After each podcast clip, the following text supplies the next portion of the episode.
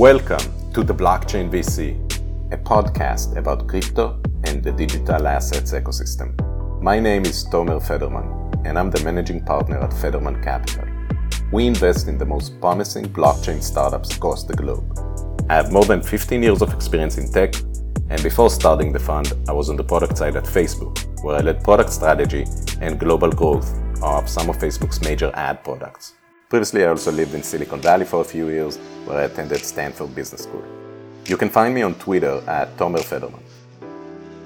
Before we begin, please note that this podcast is for informational purposes only, and all the opinions expressed on this show, either by guests or me, do not reflect the opinions of Federman Capital.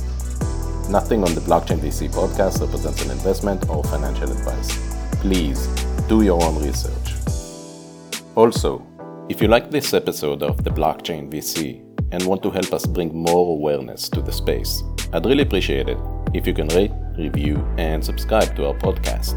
This only takes a few seconds and helps us get the word out. Okay, let's do this. My guest today is Lex Sokolin, Global FinTech Co-Head at ConsenSys. Lex, welcome to the show. Wonderful to be here. Thank you so much for having me. Yeah, of course. Before we begin, would love to hear more about your background and why you decided uh, to join ConsenSys. Sure. Uh, so, my background is uh, a combination of uh, the the accountant and the banker, and the the artist and a hacker. So I've done both uh, of those hats. I spent a bunch of time on Wall Street uh, doing strategy for uh, companies like Lehman, Barclays, and Deutsche. Uh, Lehman was my first exit, uh, my first successful exit to Barclays. Um, and then um, I started in fintech entrepreneurship early 2009, uh, building out a robo advisor in New York. And that's kind of what the neobanks are to the UK today um, and spent about six years um, building a company automating sort of the, the, distribution layer of financial services products. Um, out of that, you know, I kind of you get the scar tissue of being an entrepreneur, and uh, there's a moment to really think about what's next um, and what's what are the transformative technologies that people are using and what vertical industries they're using them in. And so I spent a few years uh, doing deep dive research uh, with a practice I founded called Autonomous Next. I'm sure a few folks in the crypto world uh, have seen those reports and uh, got really engaged and fell in love with uh, the concept of smart contracts and token offerings and the microeconomics inherent within uh, token based networks. and um, Autonomous Next uh, went underwent an M and A transaction last year, uh, and so uh, I took the opportunity to look at who's doing, I think the some of the coolest stuff at scale. So at at a uh, at a footprint that uh, could move both the frontier as well as the incumbent industry, can you know, change and challenge and transform what large institutions are doing today. Uh, there's only one place that marries both of those vectors. Uh, there's only one place that I'm aware of that you know would work on a global trade uh, consortia or with the world's largest investment banks on one end to tokenize their activities, and on the other hand have you know best in class thinking and exposure to DeFi protocols, um, and that place is ConsenSys. So I joined um, to focus exactly on that issue and to stand up a number of products that uh, will be rolling out over the, the coming months. That's really exciting, and definitely ConsenSys is one of the most important players. I think everyone would agree um, in the crypto ecosystem. Wondering, um, were you also focused specifically on Ethereum, which obviously is the focus of ConsenSys, or was it more about the scale and the size of the opportunity um, at ConsenSys that you found really compelling? Oh, oh boy, what a what a hard existential question.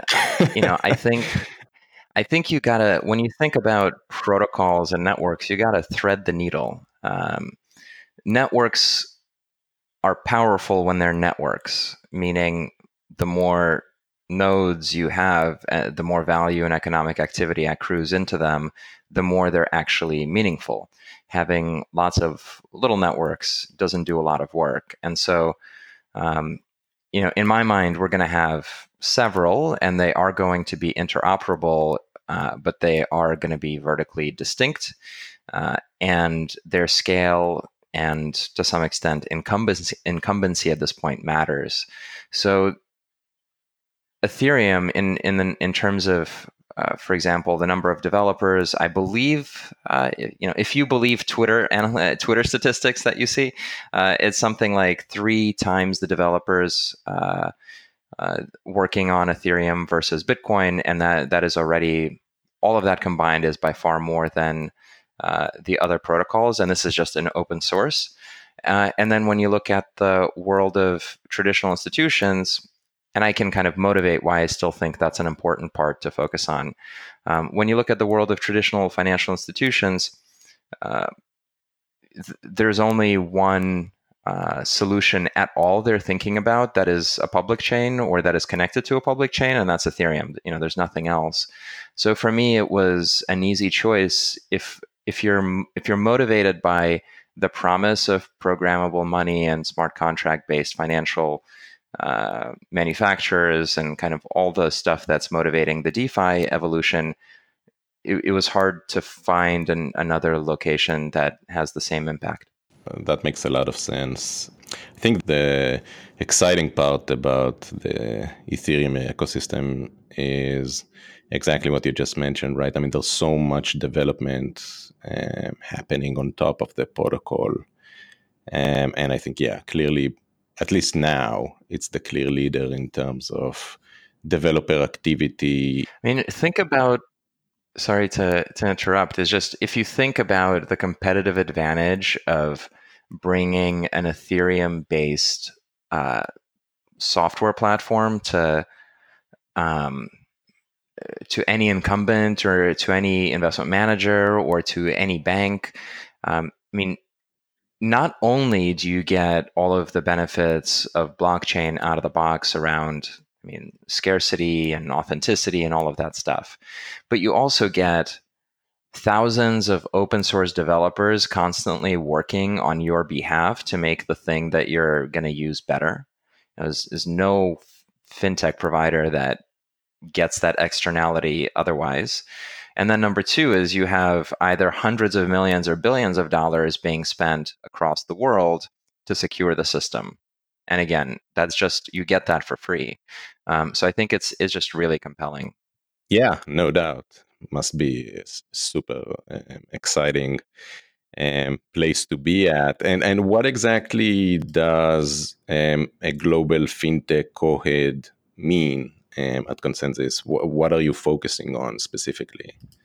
So we'll be we'll be packaging up and announcing the you know the brand and the initiatives in the coming months, but I can share the general outlines of the focus and. And I think folks and uh, your your listeners know that ConsenSys has been engaged in a whole set of different fintech adventure. I mean, very many adventures, uh, very many adventures and science projects and investments and uh, projects and spokes. Um, but if you narrow it down, there are a number of uh, financial services related activities. And so you can think of them along the just the maturity curve or like the risk curve of uh, crypto development. So we have at the I'll start with you know, the most conservative. So at the most conservative end, we help financial institutions and large, uh, you know, trade finance bodies and that kind of player uh, think about launching private or public permissioned consortia uh, uh on uh, blockchains that we deploy for them. And of course, the benefit of going onto mainnet as an adjacent thing is is always there. So that's number one. Number two is going a little bit more uh, risk seeking is digital assets and everything that's involved in that. So, both in terms of providing platforms and software to launch digital securities uh, or to digitize real estate instru- uh, interests. We just did this in France, or to help build uh, digital asset exchanges, which we just did in Singapore. Um, so again, that's a somewhat conservative theme in the sense that you're taking securities and wrapping them in in a token format, but how to do it, how to do it well, to do it in a locally aware regulatory sort of overlay, all that stuff uh, is another set of initiatives and things that we do. And then if you step up your risk tolerance a little bit more, um, we still support um, the launch of utility tokens or exchange tokens, depending on kind of who you're listening to in terms of your classification. Um, and specifically, not just the launch, but what we're excited about is engagement and use. So everything around staking, governance, voting, uh, the interplay between the tokens themselves. You know, we're we're working on uh, kind of a coherent packaging of how these things fit together. And then number four, if you maximize your your risk seeking for uh, the crypto ecosystem, you know, it, it gets us into the DeFi protocols and the manufacturing of financial instruments through uh, decentralized autonomous organizations. Um, and again, that's an area where we are we're building both um, engines as well as some consumer interfaces uh, that people will be able to use shortly. And and do you have a dedicated team working on that, Lex? Yeah, absolutely. Uh, this is an an existential, uh, meaningful uh, industry bet for us, and so we've got a number of teams that are working along the the different features that I talked about, uh, and we also spent a lot of time thinking about how to cross pollinate uh, these different parts of the crypto maturity curve because the things that we see on the edge of DeFi are the things that uh, we'd love to figure out how to integrate into the more traditional finance system, and then vice versa, the sort of enterprise ready production quality software that we have to deploy on the enterprise side is the type of uh, the type of infrastructure that we'd want to bring to you know to the startup side of the equation. Got it. And and uh, do you still? I know there's been um, Joe Joe Lubin, uh, the founder of ConsenSys, Um, I think announced earlier this year um, ConsenSys 2.0. Would love to hear more about maybe how your model has changed or evolved um, as a result. Are you still incubating these many startup teams working on crypto projects, financing them, providing them support, and then hoping to see that grow over time, or has how has the model, I guess, changed?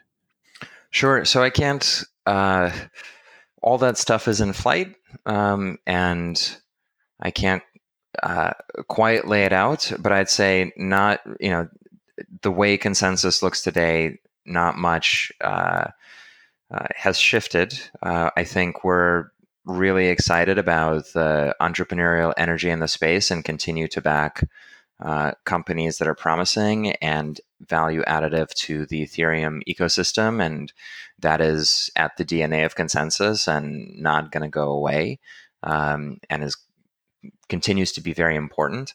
I think what you is fair to um, uh, to kind of impute from our conversation is that we recognize that it's super important to have industry traction and that the where the the entire crypto ecosystem uh, has gone it, you know is primarily uh, trading activity. So th- thinking around crypto assets as trading assets and then building derivatives on them and building exchanges around that and then building custody for all the stuff and figuring out how to put it into a pie chart.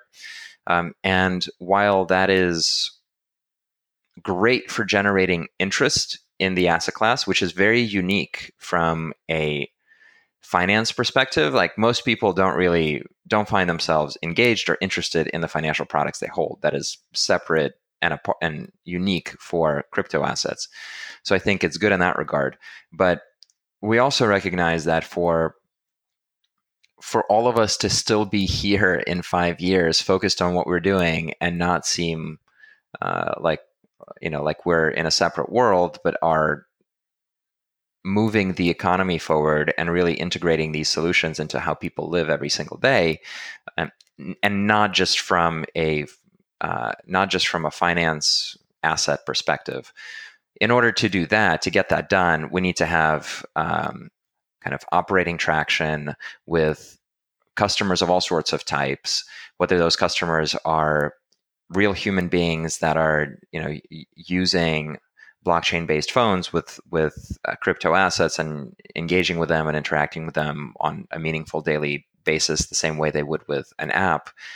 Or if those customers are small businesses or if those customers are you know the large providers of services to the small businesses. So you need to develop the entire value chain. And so uh, what we recognize is that financial services as an industry is the where we've seen the most progress both for crypto as a whole, for crypto assets as a whole, and then more specifically within Ethereum, um, designing machines that manufacture financial instruments is a strength of Ethereum. And whether those financial instruments are security equivalents from the ICO boom, or whether they are lending equivalents from the DeFi movement, or whether they are venture capital equivalents from the DAO blow up, um, you know, or whether they're crypto payments and kind of payment processors all of those things are being built and developed. And so we we do have a strong point of view that there is a financial services overlay. I think you sit in a very unique place right where you get to you have exposure to so many great teams and working on different verticals within the crypto space. Wondering uh, from your Uh, from your perspective, what are the main challenges to get to mass adoption of crypto?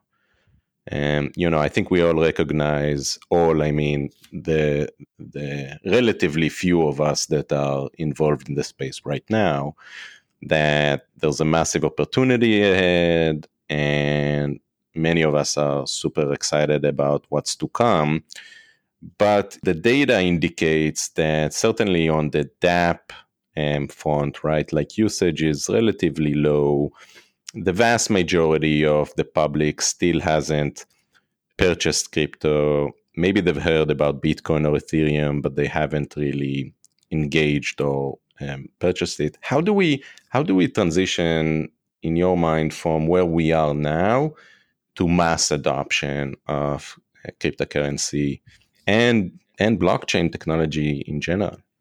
It's a great question. Um, you know, it's I, I, think about that question. I would answer that question differently depending on what hat I had um, had on. So I'll, I'll, give you like my prior answer uh, from from yeah. the research perspective, and the answer there was was all I, like my intuition was around um, phones and hardware devices and then the software the, the apps on those phones. So if everybody has a samsung or a huawei phone and i'm just going to go into asia immediately uh, just because that's where i see that stuff happening more quickly.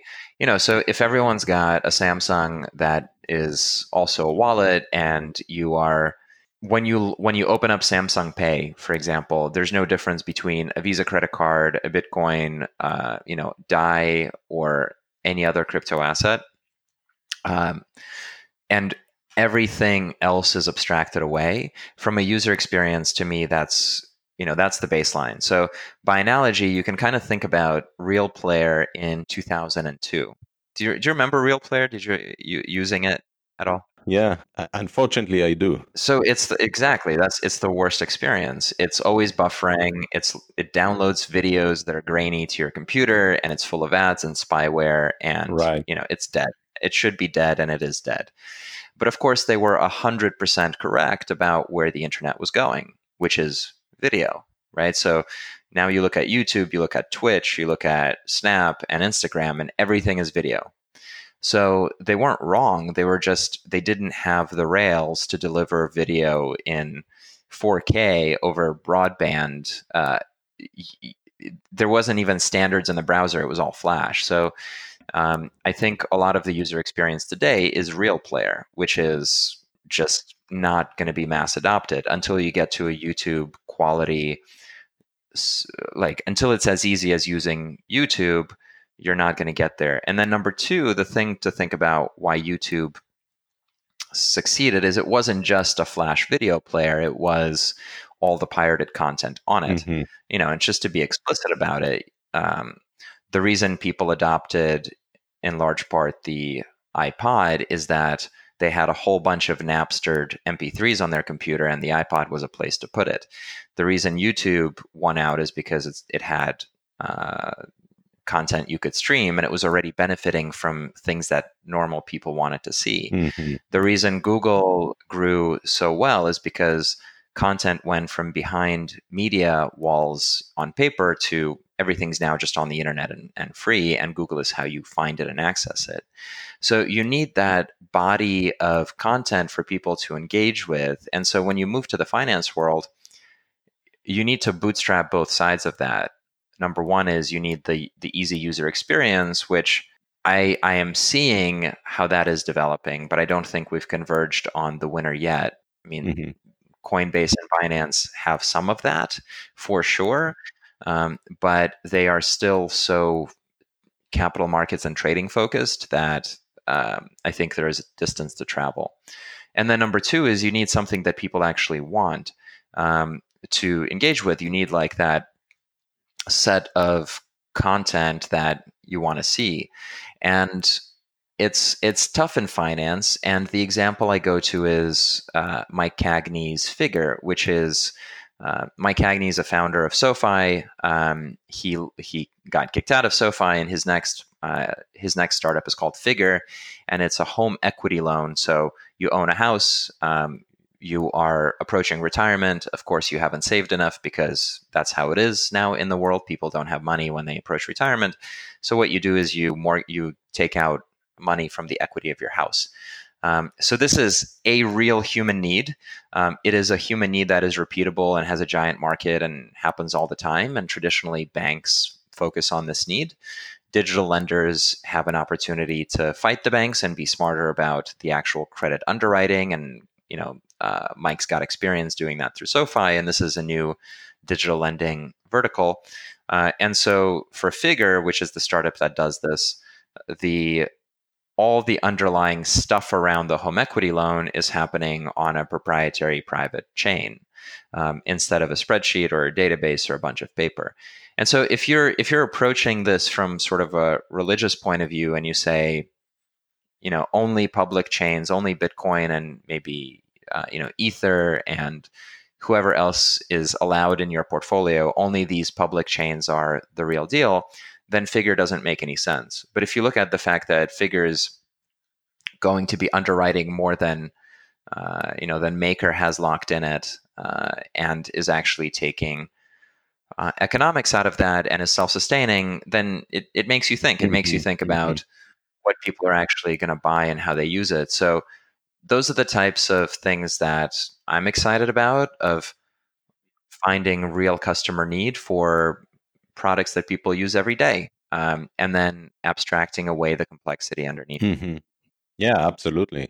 Do, do you see that more in a evolution, I guess, of the traditional financial system that we have right now, rather than you know a whole new way of exchanging value and and transacting? Or I just wonder if you know you think this is something completely new or more like the example you just gave which i tend to think is more in line of you know just an evolution of what we already have and do i think it gives humans too much credit to say to to describe i think it's rhetorical flourish to describe something as um, you know so new and different that we've you know we've never had it before and it's going to kill everything prior to it especially around finance.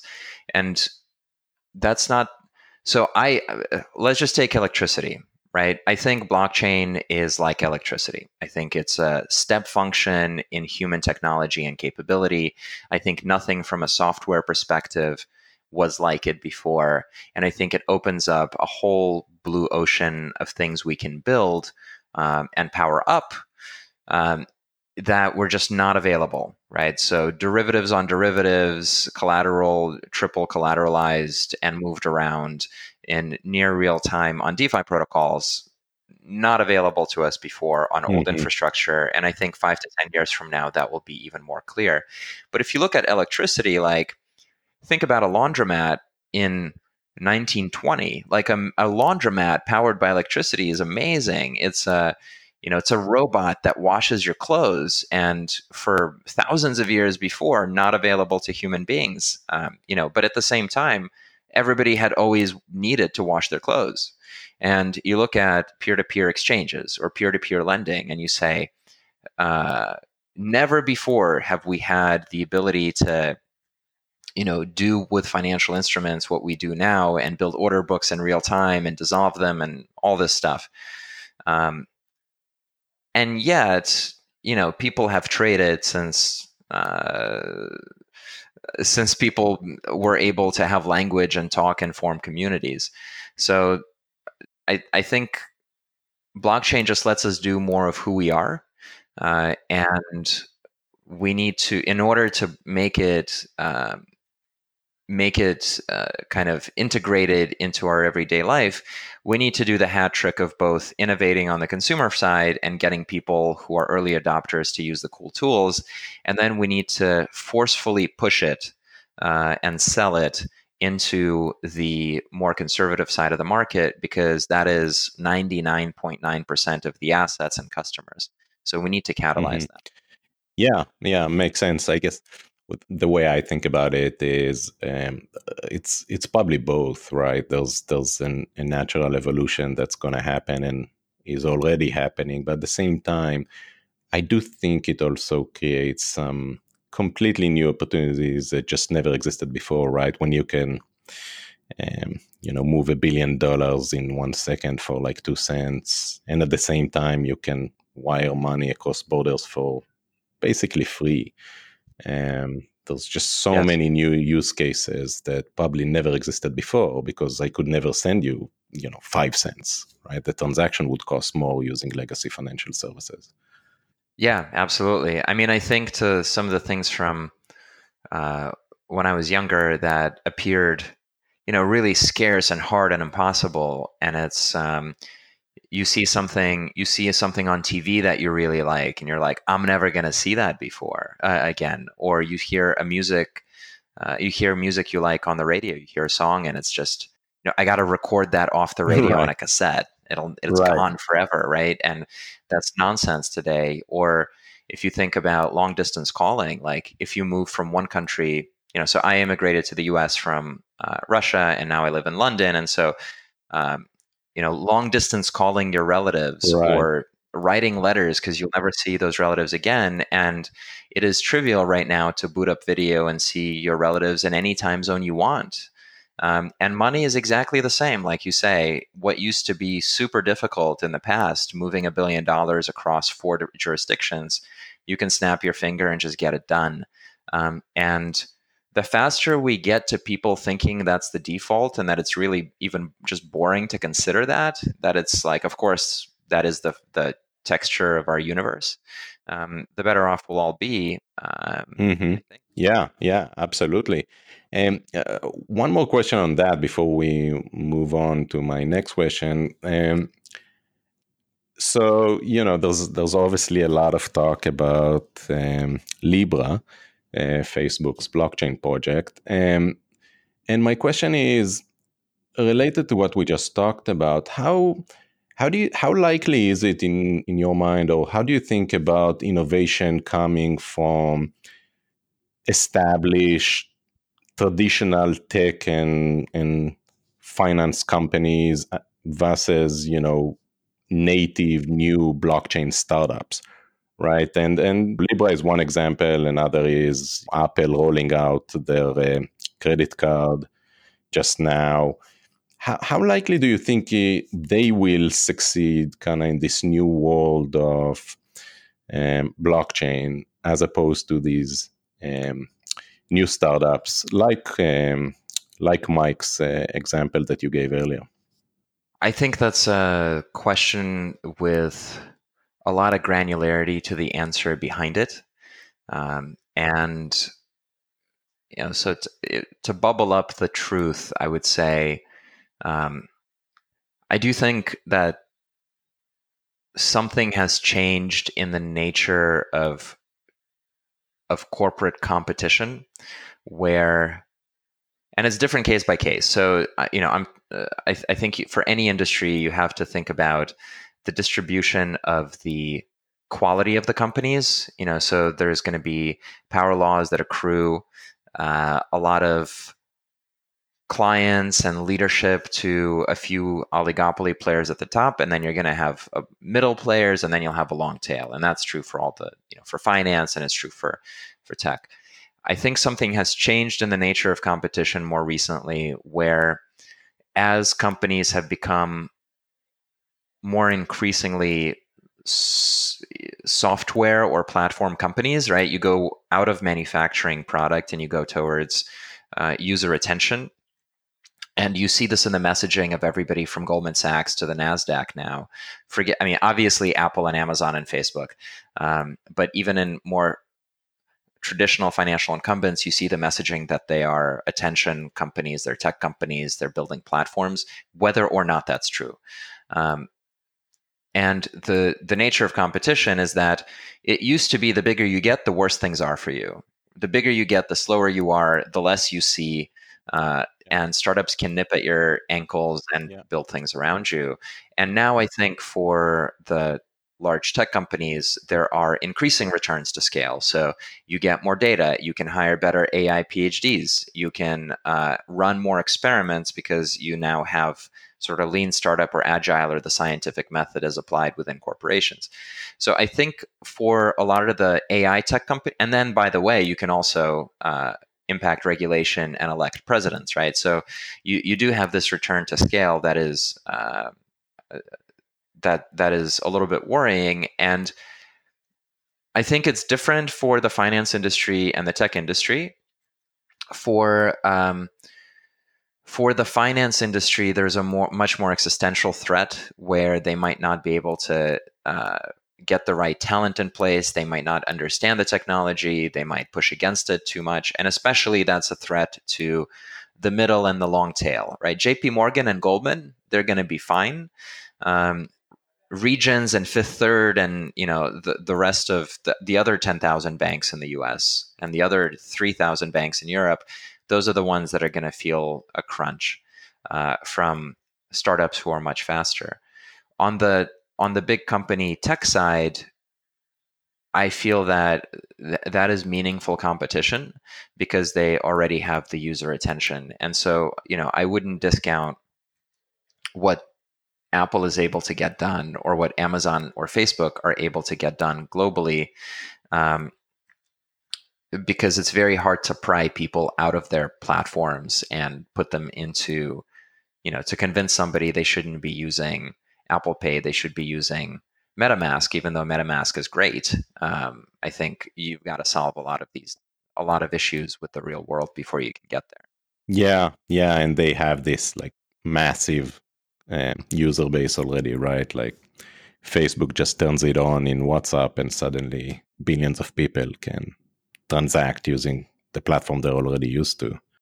Which is, yeah. I mean, I think if you look at um, if you look at fintech outside of um, outside of uh, the large tech players, you've got Robinhood and Acorns and Revolut and N26, uh, you know, to some extent, you could say Coinbase is in there and SoFi. And so you've got these vertical product champions that have all raised, you know, 200, 500 billion, 2 billion from SoftBank or some other equivalent thereof.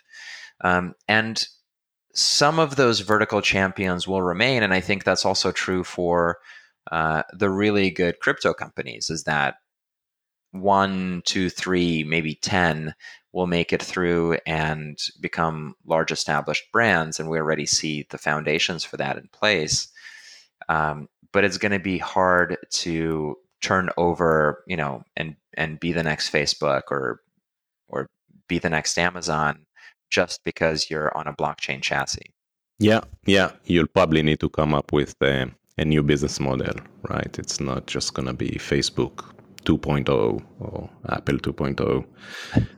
It's certainly not going to be Facebook from 2008. uh, I, uh, you know, I just I don't get it. I don't get that approach. Uh, like, let's build a thing that people hate now, but make it red and put tokens in it. I just don't see how that works.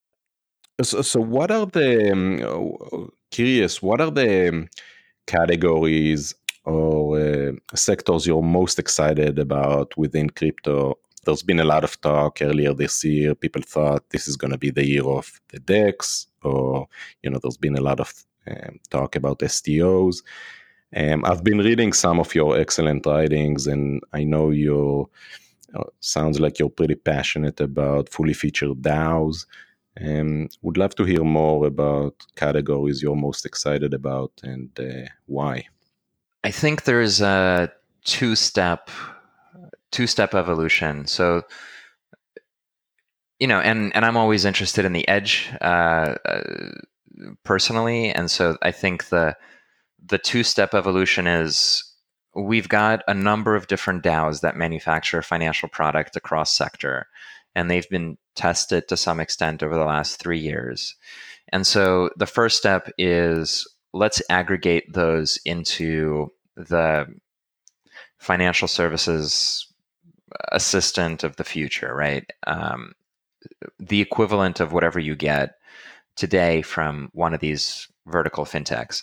So a DAO that can lend and that can trade and that can underwrite insurance uh, and underwrite loans not just based on collateral but on real life information and that can do payments and all of those things so the aggregation of the different lego pieces and the different protocols i think it's it's actually this is a really hard step. So in traditional finance it's fairly trivial to to do data aggregation. You you either ask nicely through apis or, or an ofx file or you you know you brute force it by taking a client username password and just taking the data out. Um, and then you've got mint.com. With DeFi protocols, I think you can certainly integrate all of them into an experience, but they don't all have this, you know, uh, obvious logic. They're not all coherently thought out in terms of the financial product uh, architecture. So you need you need kind of either curation engines or some sort of human decision process to sit on top and say, you know, this is appropriate for a client or not. And I'm going to put aside the sort of thing of like, you know, caveat emptor, like if, you know, anyone using DeFi should just assume the risk of whatever it is they're interacting with. Because end of the day, people, it's nearly impossible to know what all the risks are. And it's a very technical product. Mm-hmm. So I think there's the aggregation itself is a hard task. And we see stuff like Instadapp and then other other apps moving forward and doing that. But I think there's just way, way, way more work to do there. Mm-hmm. So that's step one. Uh, and then step two is traditional products, traditional investment products. So the rest of the world, right? So how do you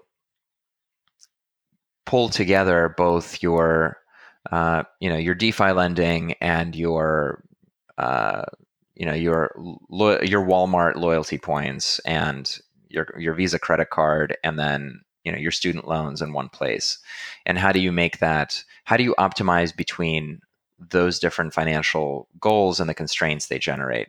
Um, and to me that's step two and it's really interesting. Um, and of course to solve for that you need to solve a whole host of infrastructure and legal issues underneath. Um, and i think you know that might take two years or that might take 20 years. Um, but on the other side of the um, of that process are some really compelling consumer experiences that i mean i i think we're just going to be really uh, we're going to be surprised how powerful those experiences are and how disempowering they are to traditional financial institutions. Mm-hmm, mm-hmm, mm-hmm.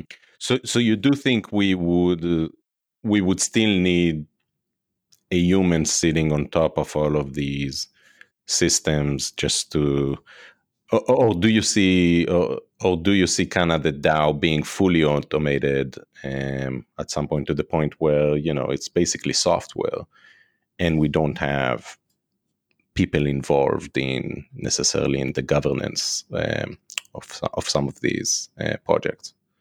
So I'll give you two analogies. Um, so the the quick answer to your question is yes. Both of those will will exist simultaneously. So today you can drive down a road in Pennsylvania and you'll have a self driving Tesla, and then next to that you'll have uh, you know a horse and buggy with a couple of Amish people in it, right? So both both of those things exist at the same point of time on the same road.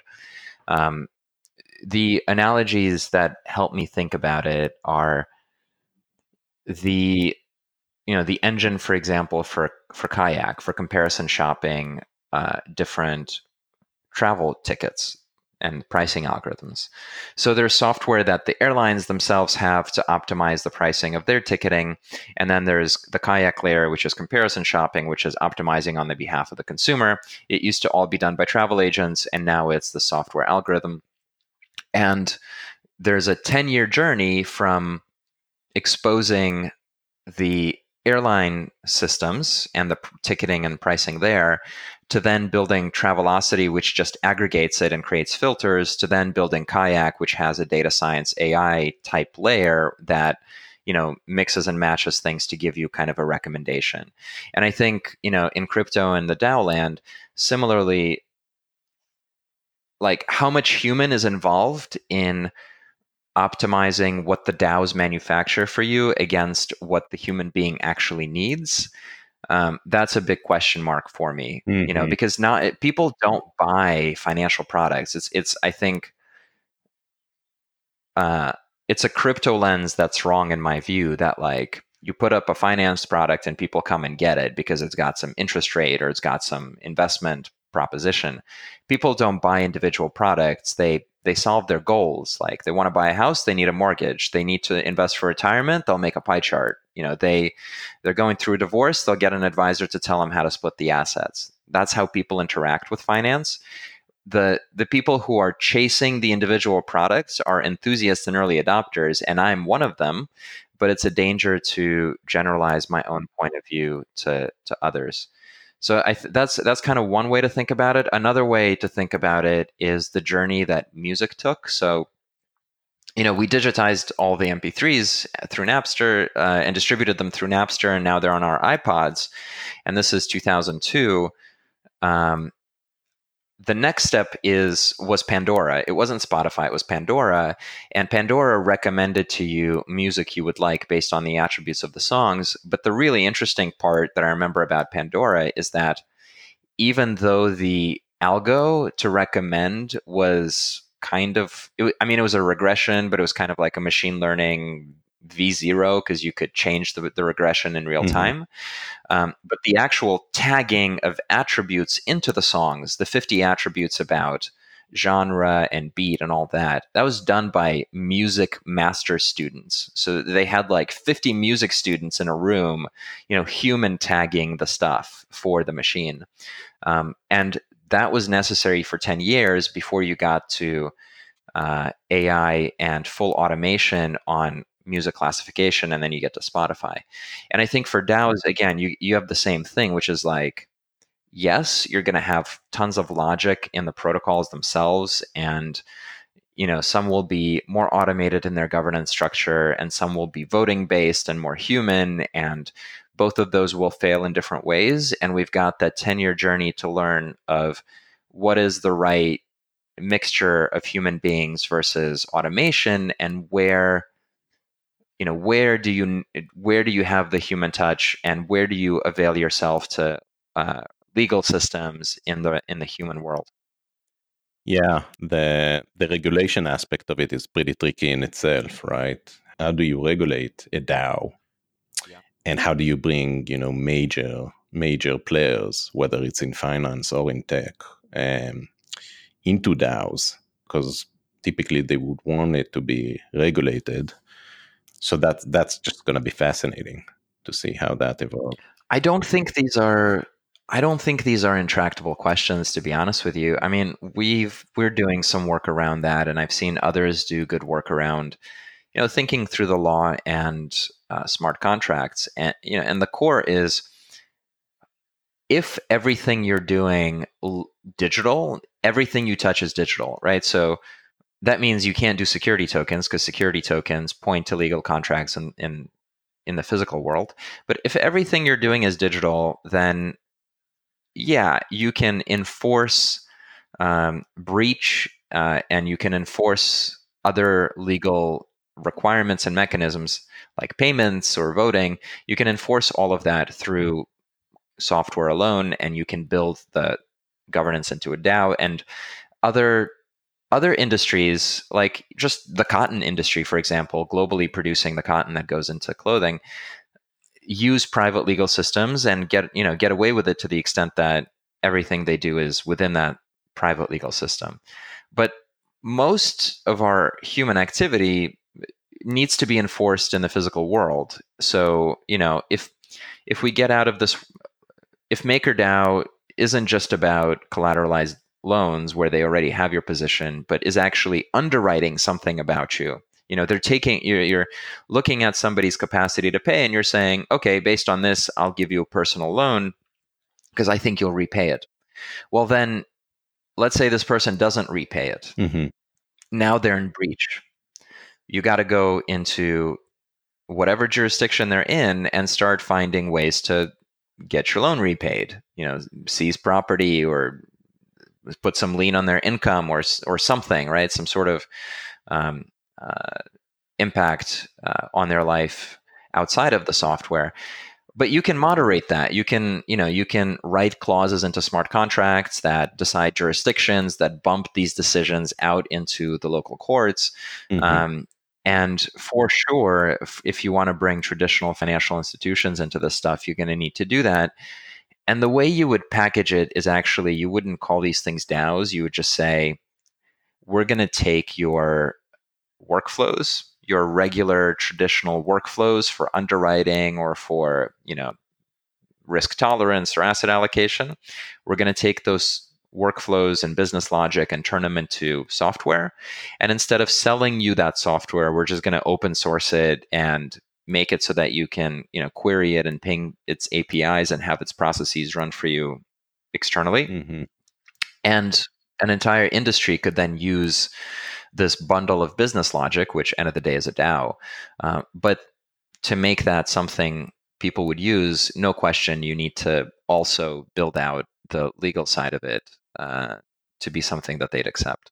Absolutely. And and do you think that do you think there's also gonna be innovation coming from places where you know maybe traditionally we haven't seen a lot of innovation coming from? Um, one of the things we keep seeing in crypto is more decentralized teams right working from remote locations and so forth I know at ConsenSys, correct me if I'm wrong, you also have a lot of teams that are decentralized and are comfortable working remotely.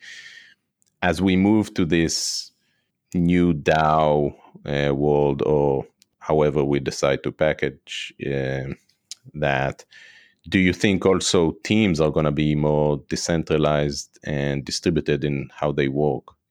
So that's that's an interesting social question. Um, and it all, it goes back to my lame references about you know uh, being able to call anyone anytime with video, where you see that technology enabling people to work remotely. Um, you wouldn't be able to do that without you know without Zoom or or Slack or something mm-hmm. like that in place or GitHub. Um, so yeah, for sure, if you have finance versions of that infrastructure, it's going to be much easier to pay people um, like contractors, and uh, it's going to be easier to bank people who might not be uh, domiciled in jurisdictions that could have that have good economic or legal systems, but where the where people are talented and able to do the the work that we're talking about. So I do think it will enable a more global and interconnected workforce. Um, of course, that sets up uh, a fight with sovereigns. So the sovereign that's going to be the most affected is the one that is also the most fragile, right? Like the United States, if some tiny proportion of people are a little bit more remote, not nothing's going to change. But if you're talking about small countries with um, aggressive or poorly defined or corrupt economic systems that you know are going to start losing their top talent. Uh, end of the day, it's going to come down to taxation. You know, so the the sort of invisible thing that people aren't talking about is they like DeFi protocols because they don't have to pay capital gains tax on their di- or they don't have to pay gains on on their dividends and stuff like that. Um, I think that's where the fight is going to happen. Yeah, I just wonder. I guess my point is do you also, do some teams overcome some of these legal obstacles that we just talked about in terms of you know regulation of DAOs and so forth by having the team more decentralized or you know maybe working remotely out of more friendly i guess jurisdictions um, to some of these new business models. Uh, so I think uh, this is a personal bias, um, you know, right. that I'll answer the question with. Um, I don't. So there's two ways you can deal with power. Um, you can you can fight it, or you can figure out a way to work around it or with it. Yeah, and it just depends on your personality. You, you're, you're welcome to yell in the wind as much as you want. Um, I think the right answer longer term is to be fully compliant uh, and figure out for each jurisdiction where you're working how to do that um, and how to be a good participant. And that's what's going to get mainstream adoption. I think the other strategy is like regulatory arbitrage globally, keep moving around on your yacht, you know, uh, and uh, try to not avail yourself to any of the laws. Um, you know, and I think Binance has done a smart job of that, um, and and certainly for for many others, it's a strategy of timing, like find the most friendly jurisdiction and go there. Um, from you know, from my hat, both personally and from a ConsenSys point of view, I would say that as a global entity, wherever we operate, we have to do that with the highest level of excellence. So the arbitrage doesn't doesn't really work long term. Yeah, that's that's that's a fair point. Um, it's gonna again, it's gonna be I think fascinating to see how that evolves. Um, regulation is so top of mind for so many of us in the space right now, and it's so hard to predict. You know how it's gonna play out from a regulatory perspective in some of these the, jurisdictions.